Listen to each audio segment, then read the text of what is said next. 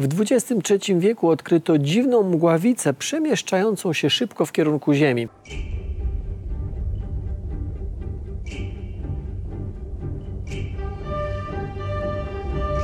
Aby odkryć, czym jest i powstrzymać to zagrożenie, na jej spotkanie wysłano załogę statku kosmicznego Enterprise. Ta odkryła, że kierujący sztuczną mgławicą obiekt Witcher to tak naprawdę zmodyfikowana przez obcych i pragnąca powrócić do domu sonda Voyager 6. Sonda, która zyskała świadomość.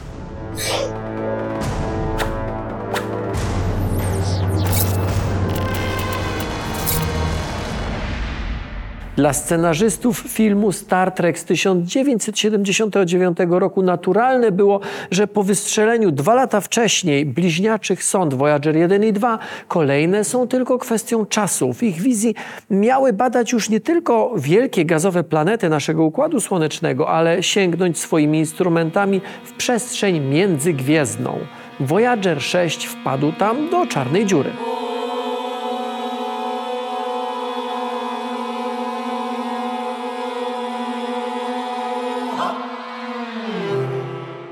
Prawdziwym życiu kolejnych Voyagerów już jednak nie było, ale naszym pocieszeniem może być to, że obie istniejące sondy wciąż działają i zdołały opuścić nasz Układ Słoneczny. Voyager 1 zrobił to ponad dekadę temu, Voyager 2 w 2018 roku.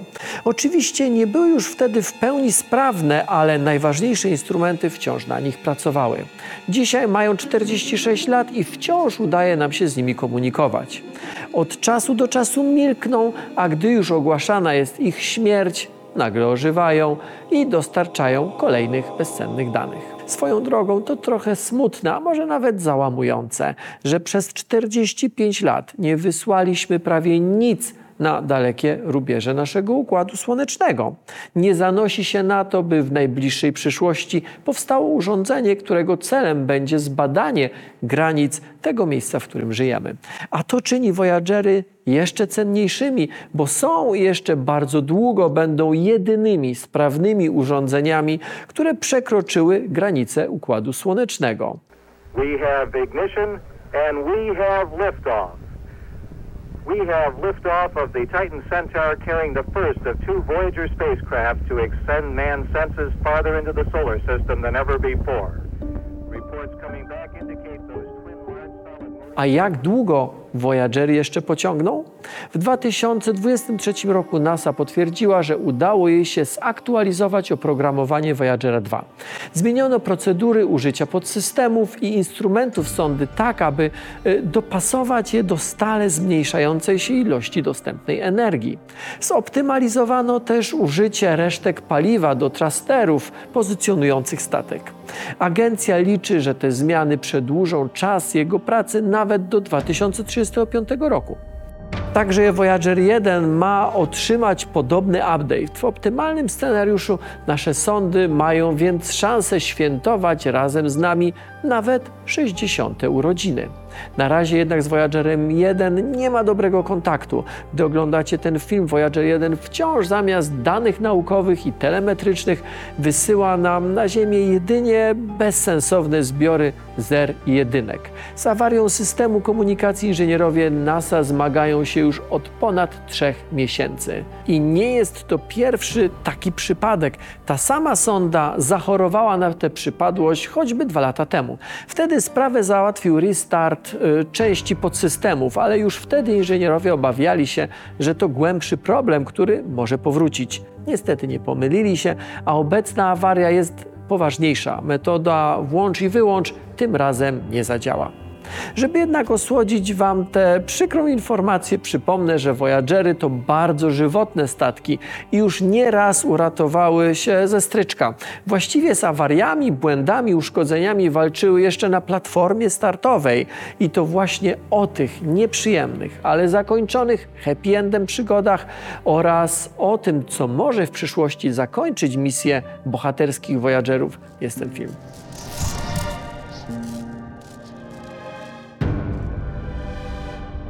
20 sierpnia 1977 roku w swoją podróż ruszył jako pierwszy Voyager 2.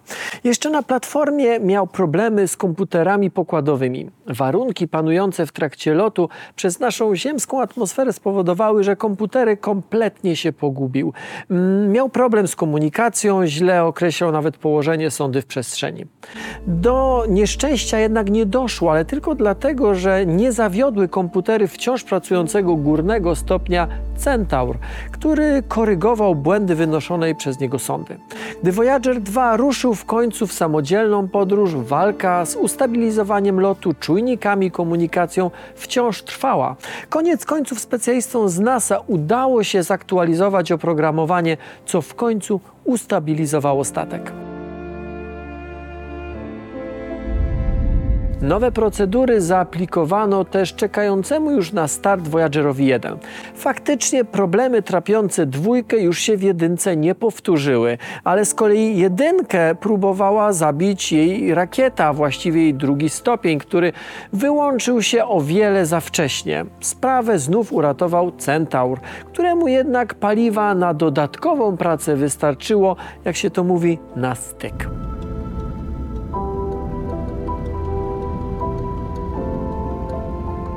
Sam Voyager 1 też szybko popadł w tarapaty, gdy okazało się, że nie działa jego platforma z głównymi instrumentami badawczymi.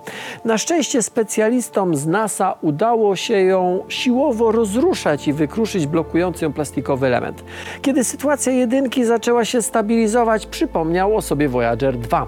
Statek w wyniku błędnego odpalenia jednego z trasterów najpierw zboczył z kursu, a potem na jakiś czas stracił komunikację z Ziemią w wyniku awarii komputera. Ta sonda bardzo szybko musiała przejść na układ zapasowy, a to nie wróżyło dobrze na przyszłość. A jednak ostatecznie zarówno dzięki odpowiedniej redundancji, czyli nadmiarowym, dodatkowym układom, ale chyba przede wszystkim dzięki ciężkiej charówie ekip obsługujących sondy, do badań Jowisza i Saturna oba statki przystąpiły w zasadzie sprawne.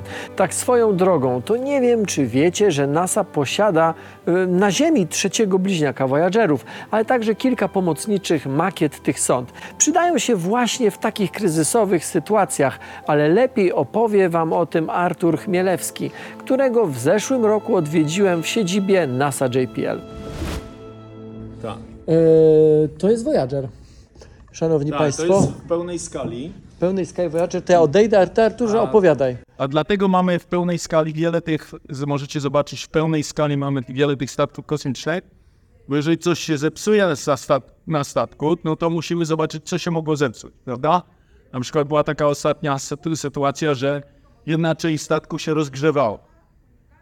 Co mogło to spowodować? Najpierw zobaczyliśmy, czy są jakieś oporniki, czy jest jakieś tam spięcie, prawda, że coś od środka rozgrzewa. Nie. Spojrzeliśmy się na statek i okazało się, że jeden z techników przez pomyłkę zamiast przymocować jedną taką częścią tak, to przymocował ją tak i było odbicie słońca właśnie w to miejsce, prawda? Więc mamy te pełnej skali modele, żeby takie rzeczy odkryć, bo zawsze błędy ludzkie gdzieś tam się zdarzą. Jak słyszeliście, Artur mówił nie tylko o awariach sprzętowych, ale także o błędach czysto ludzkich w kontekście projektów kosztujących miliardy dolarów, przy których pracują najlepsi inżynierowie świata. Takie wyznanie może niektórych dziwić, ale nie powinno. Nie popełnia błędów tylko ten, który nic nie robi. A jeśli robi się rzeczy pionierskie, bardzo skomplikowane, a do tego trwające kilka dekad, to takich błędów po prostu nie da się uniknąć. Przykład mieliśmy chociażby w ostatnie wakacje, gdy przesłanie błędnego polecenia przerwało całkowicie kontakt Voyagera 2 z Ziemią. Sonda zmieniła orientację zaledwie o ułamek stopnia za daleko, ale to wystarczyło, żeby jej antena przestała trafiać w ziemię. Co prawda Voyagery mają na taką sytuację specjalną procedurę automatycznego resetu pozycji, ale robią to mm, tylko co jakiś czas. W omawianym przypadku musiano by odczekać kilkadziesiąt dni, a przecież w tym czasie mógł pojawić się inny poważny błąd wymagający natychmiastowej reakcji inżynierów na Ziemi. W takim przypadku obsługa naziemna byłaby bezradna, nawet by się nie dowiedziała, dlaczego nie doszło do wznowienia kontaktu kontaktu. Trochę strachu, więc wtedy najedliśmy się, ale na szczęście łączność udało się odzyskać wcześniej. Można powiedzieć, że na Voyagera 2 po prostu nakrzyczeliśmy. Obsługa Deep Space Network podkręciła na maksa moc sygnału z poprawioną komendą i to zadziałało. Jednak najgorszym przekleństwem budujących sondy kosmiczne są wszelkie elementy ruchome. Ileż misji doświadczyło i wciąż doświadcza problemów, na przykład z źle rozkładającymi się elementami, nie zatrzaśniętymi mechanizmami. Dziś ma z tym problem choćby sonda Lucy, której nie otworzył się do końca jeden z paneli słonecznych. Naszych Voyagerów te problemy też nie ominęły. Wspomniałem już o zacięciu się platformy z najważniejszymi instrumentami badawczymi w Voyagerze 2, ale ten problem i to w znacznie gorszym stopniu dotknął też jego bliźniaka. Zanim jednak opowiem Wam, czym się to skończyło, wróćmy do Artura, który pokaże Wam ten element. To, jest, to są te elementy, które Tak, robiły te piękne mamy tak. zdjęcia? Tak, tutaj mamy e, teleskop, narrow angle i wide angle, czyli dwie kamery. A to jest bardzo ciekawe urządzenie, bo to, prawda, w to uderzają cząsteczki, prawda? I w ten sposób Voyager mógł, był w stanie odkryć, y, co, gdzie jest koniec zasięgu, gdzie jest koniec tak zwanego układu słonecznego, gdzie się zaczyna przestrzeń, prawda? No dobra, żeby nie bo- było tak, że w tym filmie tylko ty jesteś, to ja tutaj stanę, może mnie odbije. O, jestem. Okej. Czuję się teraz spełniony. Wracając jednak do problemów z platformą. W przypadku Voyagera 2 obyło się bez konsekwencji. Usterka pojawiła się w początkowej fazie misji i do czasu rozpoczęcia badań udało się ją przywrócić do pełnej sprawności. Voyager 2 miał mniej szczęścia. Jego usterka dała o sobie znać e, w czasie przelotu obok Saturna i uniemożliwiła realizację kilku badań. Szczęście w nieszczęściu stało się to dopiero w ostatniej ich fazie. Większość zaplanowanych eksperymentów udało się przeprowadzić. Istniała jednak poważna groźba, że czułe instrumenty zostaną uszkodzone przez zbyt długą ekspozycję na bezpośrednie światło słoneczne. To postawiłoby pod znakiem zapytania planowane badania Urana i Neptuna, a przypomnę, że tylko Voyager 2 miał szansę dotrzeć do tych planet. Inżynierowie najpierw więc zabezpieczyli instrumenty, manewrując ustawieniem całej sondy, a następnie zaaplikowali to samo rozwiązanie siłowe co wcześniej. Poruszano uszkodzonym elementem aż do skutku. Choć powodem awarii był inny błąd konstrukcyjny, pogłębiony dodatkowo nieprzewidzianą przez twórców sondy korozją elementów, w końcu platformę udało się odblokować, a my mogliśmy się za czas jakiś cieszyć z takich oto zdjęć.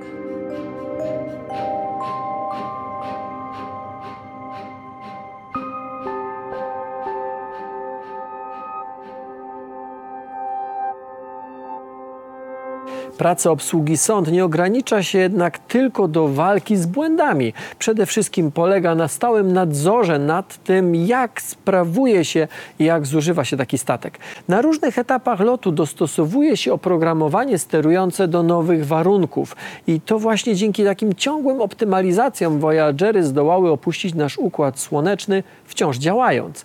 Na czym polegają takie zmiany? Na przykład po minięciu y, Saturna i Jowisza, czyli e, zakończeniu realizacji głównej części misji, trzeba było zmodyfikować oprogramowanie niektórych instrumentów, tak żeby lepiej radziły sobie w warunkach ze znacznie mniejszą ilością światła. Największym wyzwaniem dla NASA jest jednak to, o czym mówiłem już na początku tego filmu: dostosowanie działania systemów Voyagera do stale zmniejszającej się ilości energii. Energii, która w tych statkach pochodzi z radioizotopowego generatora termoelektrycznego. A skoro o nim mowa, to znów wróćmy na chwilę do Artura. Co, jest, co, co to jest za urządzenie? Co tutaj jest na jest- tym ramieniu?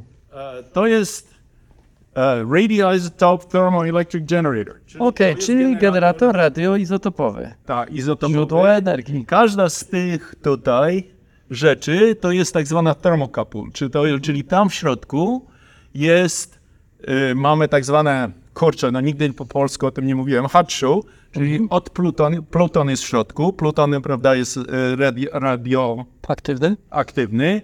rozgrzewa tą, tą e, Czy to jest ogniwo Peltiera? ogniwo, tak, ogniwo Peltier, jeżeli tak nazywacie to po polsku. tak? Albo termopara. Tak.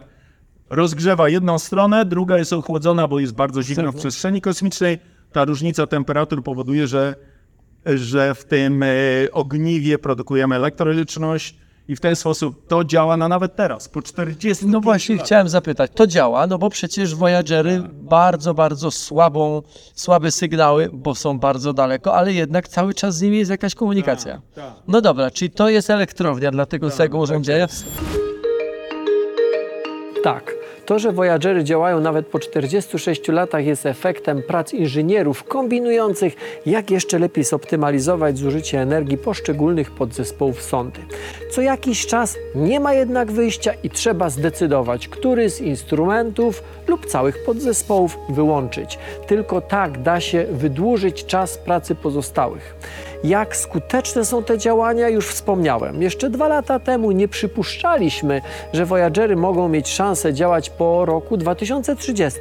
Większość skłaniała się ku temu, że w 2026 ilość energii będzie zbyt niska, aby cokolwiek utrzymać przy życiu. Tymczasem dziś mowa jest o ich pracy nawet w drugiej dekadzie lat 30. Zastrzegam jednak, że szanse nie oznaczają, że na pewno się to wydarzy. Przy takich staruszkach wiele rzeczy może pójść nie tak, jakbyśmy sobie życzyli. Warto tu jednak dodać, że nawet gdyby wyłączył się ostatni układ tych sąd, pozostanie im jeszcze jedna analogowa misja do zrealizowania. I myślę, że już wiecie, co mam na myśli.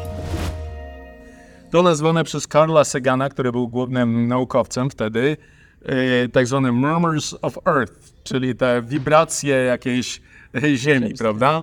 I na tym były, była muzyka, a także były zdjęcia, żeby powiedzieć coś temu przybyszowi, który znalazł ten statek kosmiczny w przestrzeni kosmicznej i zobaczył tą płytę. Jest pokazane tutaj, jak ją należy, odegrać. To jest igła, prawda? Ona musi iść dookoła tej płyty. To jest tylko pokrywa do płyty. Ta płyta naprawdę wyglądała tak, jak to. Była prawdziwą płytą, nie winylową, ale złotą. Ona się nazywała Gold Record, była naprawdę złoto, żeby, prawda, nie e, utlenił się.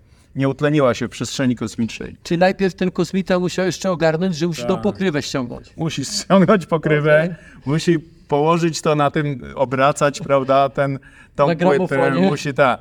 Także nawet nasze dzieci by miały pewnie z tym kłopoty, co z tym zrobić, co z tym fantem, ale miejmy nadzieję, że oni mają cywilizację sprzed kilku milionów lat, w związku z tym są bardzo inteligentni. No i jest pokazane też, jak od, odbierać zdjęcia, więc ten zdjęcie, prawda, jakie jest długości, jakie jest szerokości. Pierwsze zdjęcie, które powinno wyjść, to jest z kółkiem. Jak dostałeś to kółko, no to, jesteś wszystkie w domu. inne zdjęcia będziesz mógł odegrać. Okej. No i oczywiście było... e, Jest mapa tutaj, em, jest. Gdzie w jesteśmy? stosunku do pulsarów znanych. Jesteś tu. Tak. Co swoją drogą nie wiem, czy jest dobrym pomysłem, żeby im pokazywać, gdzie jesteśmy. No były kontrowersje, że teraz wiesz, przyślą nam No swoje bojówki i zniszczą ziemię. Tak? A co jest, a co jest tutaj? No więc trzeba im pokazać, prawda, jaki jest, no jaki to jest długości, szerokości, jaki jest uniwersalny sposób miar. No uniwersalnym nie, nie możemy podać metrów, czy stóp, czy yardów, bo tego nie znają, to jest sztucznie wymyślone przez nas, ale długość fali wodoru, prawda, Lyman alpha, jest przeskakiwanie... No i ile tutaj to jest, i tutaj jest No wodór cząsteczkowy i w narysowany. związku z tym wszystko jest określone poprzez długością, długością falo, fali, prawda, tego e, przeskakiwania elektronu w wodorze. Co było też ciekawe, że na początku żeśmy umieścili muzykę na tym, tak? E, Jaką muzykę? No i potem naukowcy dowiedzieli, no nie możemy być tacy szowinistyczni, my wybieramy muzykę. W związku z tym poszliśmy do ONZ-u i tam poprosiliśmy, żeby każdy kraj przysłał nam swoją najbardziej charakterystyczną muzykę. No i mieliśmy Czajkowskiego dla Rosjan, ale oni oczywiście, to jeszcze było za czasów komunizmu, oni to oczywiście wyrzucili, no bo to jest jeszcze przed rewolucją powstała ta muzyka, to nie jest charakterystyczna dla ich kraju. I powołali komisję i ta komisja wybrała komisję, która miała wybrać utwory. Tak? Okej. No i rzeczywiście zrobili to, przeszli przez ten piękny proces i przysłali nam kasetę, bo jeszcze wtedy były kasety, z nagraniem tego wybranego przez nich utworu pięknego rosyjskiej muzyki. Idę, szagaję po Moskwie, nawet pamiętam. I, ale niestety przyszło to dwa tygodnie po wystrzeleniu Voyagera w przestrzeń kosmiczną, a ponieważ tak zwany ten Grand Tour, gdzie planety się układają w tym łańcuszku, że można jednym lotem przelecieć koło Jowisza, Saturna, Urana i Neptuna, to jest raz na 170 chyba 3 lata, no to ta kaseta będzie musiała jeszcze troszeczkę poczekać na następną możliwość. Czyli poleciał w końcu Czajkowski? Czaj- Czajkowski poleciał, tak, no ale nie, pole, pole, nie poleciał a ja idę, szagaju po Moskwie, także bardzo nam przykro. Nie była to konspiracja, tylko no niestety... Pla- planety zakonspirowały. I na śpiewającym radziecką piosenkę Arturze Chmielewskim dzisiaj kończę. Kończę trzymając kciuki za pozytywne zakończenie prac przy obecnej awarii Voyagera 1. Ale nawet jeżeli oba statki zepsułyby się jutro, na amen zrobiły tak wiele, tak bardzo poszerzyły nasze horyzonty, że bez żadnej przesady możemy je nazwać najważniejszymi sondami kosmicznymi w dotychczasowej historii naszej cywilizacji. Jeżeli uważacie, że w tym momencie przesadzam, to napiszcie w komentarzach Wasze propozycje tych najważniejszych misji, tych najważniejszych sąd. Dziękuję bardzo za uwagę.